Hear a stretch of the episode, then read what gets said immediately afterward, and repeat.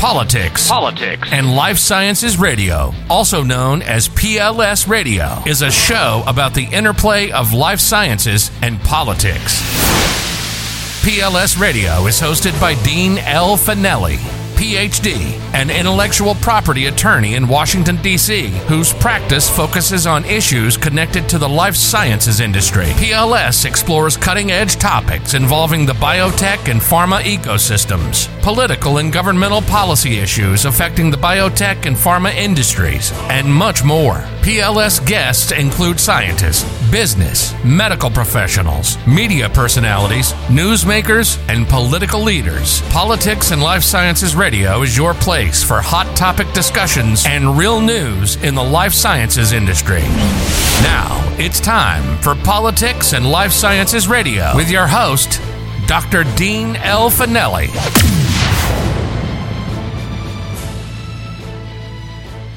Good afternoon. This is Dean Fanelli with Politics and Life Science Radio. Thank you for joining us today, where we talk about all the issues in the life science industry, as well as the politics that drive that industry. We're focusing a lot on politics lately, as uh, the situation in Ukraine really is just such a, a, a tragic situation. Uh, the images coming out of Ukraine just are heart wrenching. Uh, the U.S. has officially accused uh, Putin and his forces of committing war crimes against civilians in Ukraine. Um, Secretary of State Blinken announced that based on the uh, review of available information and intelligence sources, uh, that the what's going on there does would amount to what are basically would arise uh, to the level of war crimes. Of course, you know this is that's a, a decision that the International Criminal Court would have to determine. But certainly, you know, when we see those images coming out of of Ukraine, it's just really uh, almost unquestionable that what's going on there uh, would rise to the level of war crimes. We're seeing uh, beyond just civilian civilians being targeted. We're seeing maternity hospitals targeted. We're seeing civilians just basically be assassinated on the streets. So really, just shocking situation there. So it's uh, good that the I think the United States finally stepped up and made that allegation. Uh, we'll certainly have to see if it has uh, the ability to have teeth to bring any of these individuals to justice, but that's kind of a more longer term issue. But uh, first steps of at least agreeing that their evidence there would support that allegation uh, is good news. The ancillary effects of the war certainly are affecting the U.S. when it comes to prices. Gas prices continue to rise. I think it's, you know, when we look at gas prices now, uh, we hear the Biden administration suggesting that this is Putin's gas tax or Putin's causing this. And certainly, without a doubt, the war in Ukraine has uh, exacerbated costs uh, when it relates to gas prices. But you know, we have to be honest; these prices were going up before Putin and Russia invaded Ukraine. Uh, they were up about 40 percent before the invasion started in February. So, you know, while certainly the, as I mentioned, the Russian uh, war in Ukraine has exacerbated these effects, the policies that underlying policies that Joe Biden and the Biden administration uh, have really undertaken have put us really on our heels in this situation, which is unfortunate. If we think back only a few years ago, we were energy independent. You know, one of the first things, if not the first thing, uh, President Biden did when he came into office was cut off the Keystone pipeline. Uh, so that is no longer happening. And he withdrew sanctions on Nord Stream 2 that the Trump administration had. Uh, so, you know, when we look at the, the combination of those effects, in addition to the fact that uh, we have a tremendous amount of oil in the U.S. that's just not being tapped. You know, for the the really it seems like the far left uh, Democrats have hijacked the the climate situation and the whole uh, energy situation in the U.S. Uh, it seems the, these policy decisions that are being made now are being driven by far left politics. You know, when we think about, you know, if they're really concerned about climate, concerned about uh, the global warming, then you know, you would think you'd want the U.S. to do this. The way the U.S. produces energy is a lot cleaner than the energy we buy abroad. You know, going to Venezuela, going to Saudi Arabia uh, to ask them to increase oil to the U.S., you know, just seems, uh, it's not shocking. I hate to use hyperbole, but just doesn't seem like the right thing to do when we have reserves here. You know, we know Venezuela is another authoritarian regime. Uh, there was a recent article in Foreign Policy magazine suggesting that you know, because of the oil that's in Venezuela, there could be uh, a situation between Venezuela and Guyana, its neighboring country, over these oil reserves. So, you know, just not the type of people we want to get in bed with, especially, you know, when we know we have enough oil here. So, remains to be seen. The president has indicated that he is currently in uh, Europe now. Uh, I believe he's in Poland today, but he has indicated that uh, we're going to try and help the Europeans any way we can to alleviate their dependence on Russian uh, fuel and oil. Uh, remains to be seen how this will be achieved, but hopefully uh, it's achieved mainly by using U.S. oil and not, uh, you know, oil from other authoritarian regimes. So, uh, interesting situation when we look at Democrats in general. really, the situation when you look at polls coming out is really bleak for them this coming fall. You know, although you know some of what President Biden does has sort of bumped up uh, his approval rating. Overall, though, when you see these issues like defund the police, you know, the situation in major cities is extremely dangerous. Uh, you know, we're seeing crime, serious crime, go through the roof, and it continues to do this. And I just, you know, it's really you scratch your head when you see these politics and these policies that are are being proposed that just you know a reasonable person seeing them you know you defund the police I don't know if it takes you know some degree in sociology or criminology to figure out that that would probably lead to more crime, but you know I think a reasonable person would would do that. So I really don't understand what's going on with some of these policies, whether it's you know shutting down uh, the Keystone Pipeline, not allowing the U.S. to be energy independent, and one of the issues that we really hear is you know when we're talking about the oil industry and we're talking about renewable energy it doesn't it's not in my opinion at least it's not a, a binary choice these two do not have to be mutually exclusive you know we're certainly not there yet in a country in our country where we could say okay let's just cut off fossil fuels. We just you know the country would come to a standstill. So i think the again the reasonable person could probably come to the conclusion that we still need fossil fuels but that doesn't mean we can't drive towards a more energy efficient and renewable energy type economy. Uh, but again, I mean, if it were up to me, I think I would uh, allow the uh, the however the extraction of fossil fuel, the extraction of oil, and natural gas in the U.S. Uh, while pumping and subsidizing uh, the renewable energy industries. You know, we can certainly do this the same way the NIH pumps money into the pharmaceutical and biotech industry. You know, we can f- pump money into uh, renewable energies for electric cars. You know, we're hearing a lot of issues about the batteries in electric cars, so there's areas for innovation there. Uh, and I just think there's a lot of opportunities that are being missed. Uh, I'd like to introduce our featured guest today, Ms. Tamara Lashchyk, uh, who is an author, a career coach, and a former Wall Street executive. Uh, she recently ran for New York State Assembly. I'm very pleased to have Tamara on the show. Tamara, thank you so much for joining us today. Thank you for inviting me. It's a pleasure to be here. So we hear, you know, one of the things I didn't mention uh, in the little intro was, you know, we're hearing about this BA2 Omicron variant, and you know, certain stations you listen to, it's you know, put your mask back on. There, it's it's the outrage and just the the hysterics over the fact that we're getting back to normal. Uh, you know, again, are head head scratching. I don't really understand you know, we're two years into this. We have a lot of data. We know who the high risk people are, people over 65. We know what we have to do to protect those people. Yet we're still hearing. I mean, I just don't understand, you know, why we'd want to mandate, okay, the whole country has to either lock down, wear masks, ma- vaccine mandates when we know who the highest risk people are. You know, when you hear when you hear a lot of these issues, are these just political or am I missing something? Is there some facts that I, I'm misunderstanding? Yes, I think that to answer your question, not that you're misunderstanding, yes, it is political. Um, and I think that fear is a very powerful tool to be used as a mechanism for control, and that is what we're seeing. We've seen that all along. If you actually look at the data, um, COVID is not a it's not such a, um, um, a terminal disease. I mean, this less than one percent of people or dying from COVID has a very high recovery rate. So why we have uh, implemented such draconian measures is is really makes you stop, scratch your head, and say, okay, there's got to be something else going on here.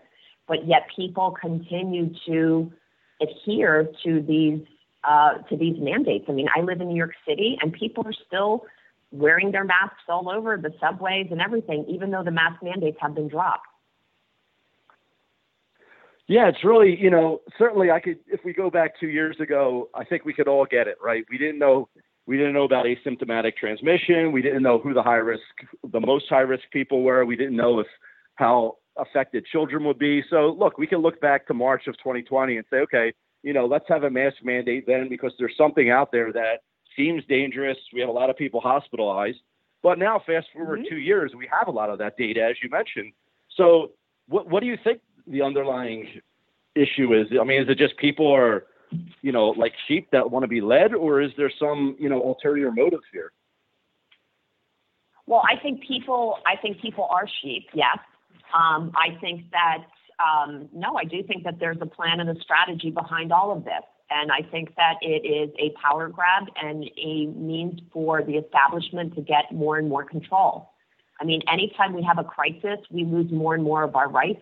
We saw that with the Patriot Act and 9 11 um, you know, that really led us into a very dark place as a country with, you know, us saying, keep us safe. We were so terrified after 9 11 that we didn't care if we were stopped and illegally searched as long as you kept us safe. So fear is a very powerful tool, and you never get those rights back. And what did that do? That allowed for the collection of all our cell phone data. Okay, now we're going to another phase, which is, you know, the vaccine mandate and an electronic form of the vaccine mandate we already have all the cell phone data. Now we're going to have, you know, this electronic uh, passport and the tie to the social credit score, which we're seeing little bits and pieces of that implemented already. I mean, we are headed to an authoritarian regime just like China. And people need to wake up and really stand up against this. And they are.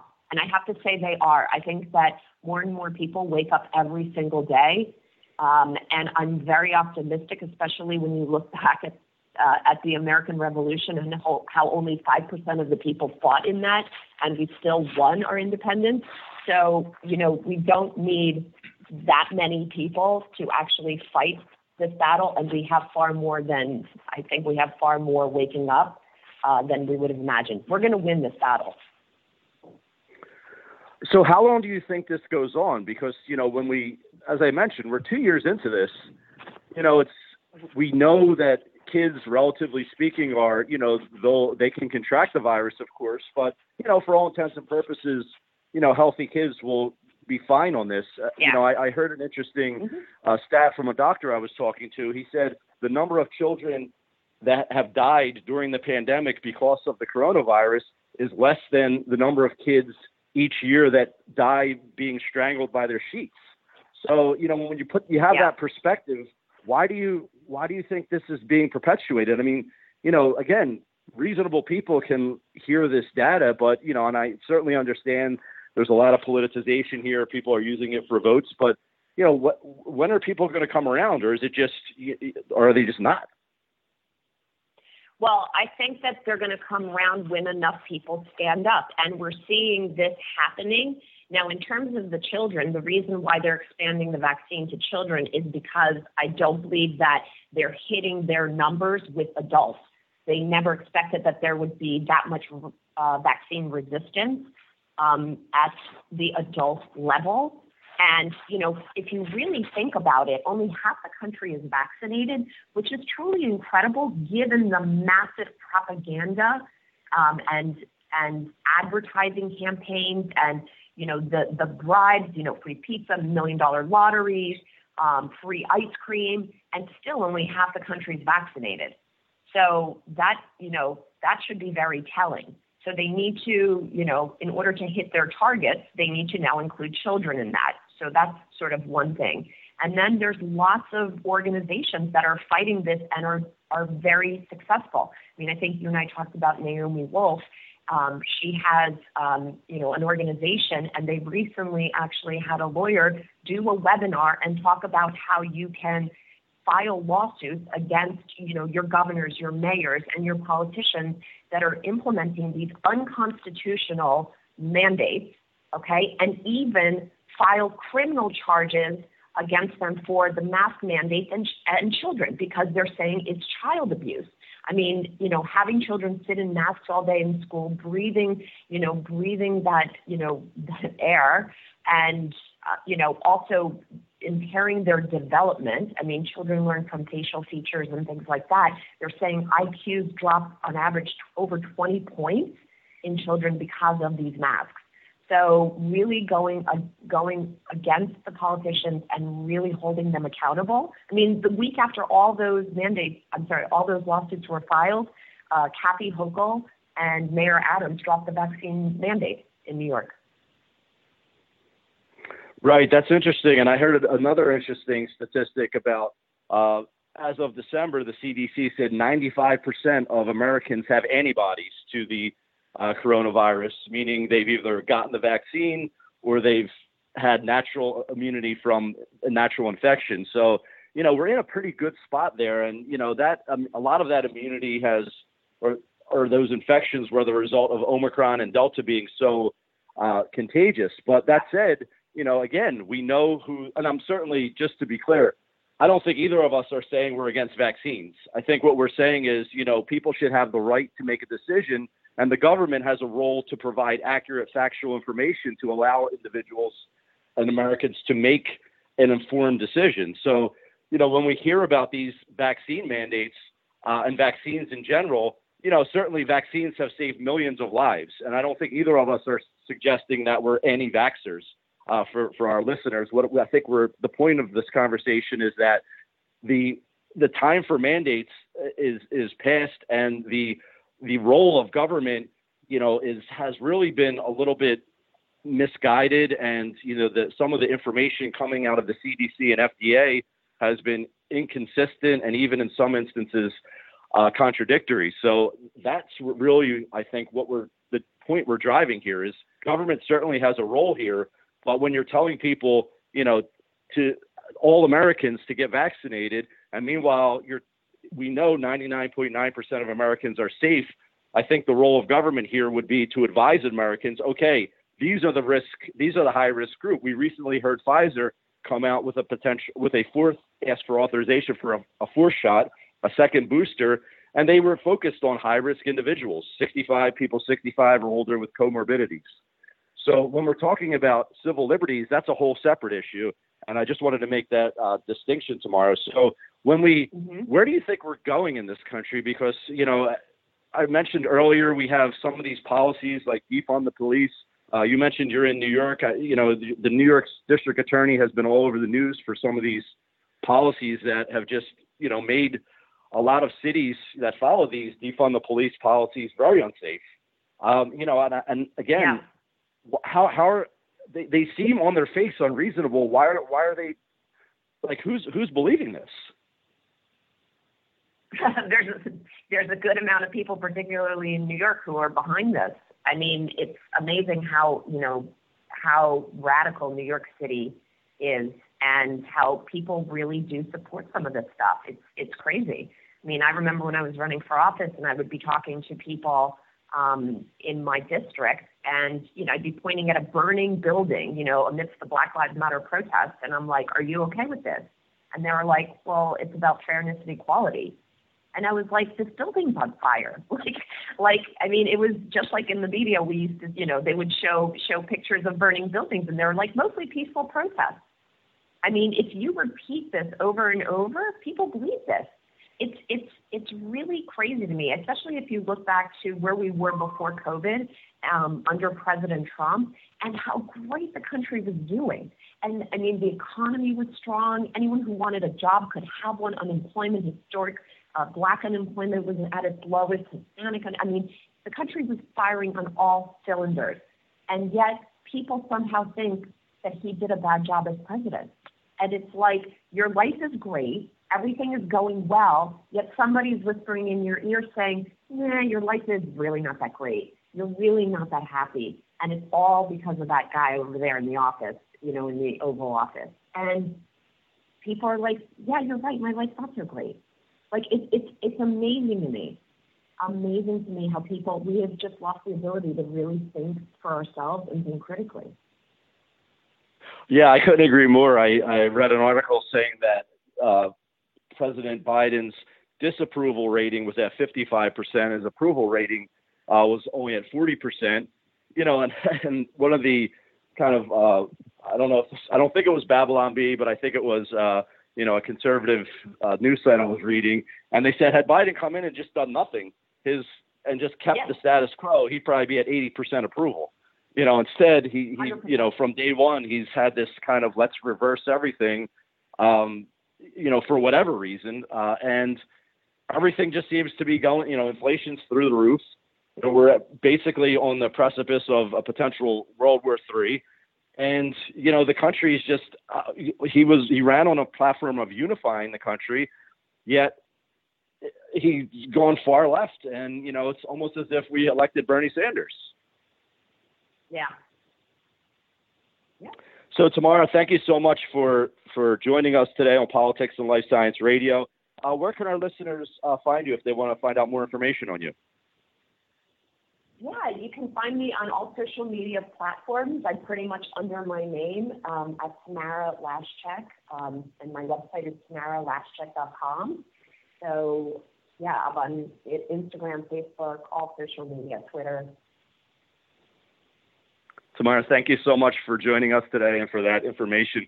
Greatly appreciate it and stay safe and look forward to speaking with you again. And thank you all for joining us today on Politics and Life Science Radio. A lot of information. I know we steered a little bit more on the politics side today it's, instead of the life science side, but uh, you know, just so much information. We didn't even touch on uh, Supreme Court nominee um, Brown Jackson being uh, interviewed from the Senate. But nonetheless, we'll touch on life sciences more next week. Uh, Tamara Lashchyk, thank you so much for joining us again, and thank you all, and have a great night. Thank you for listening to Politics and Life Sciences Radio with Dr. Dean L. Fanelli. For more information, check us out at facebook.com slash politics and life sciences.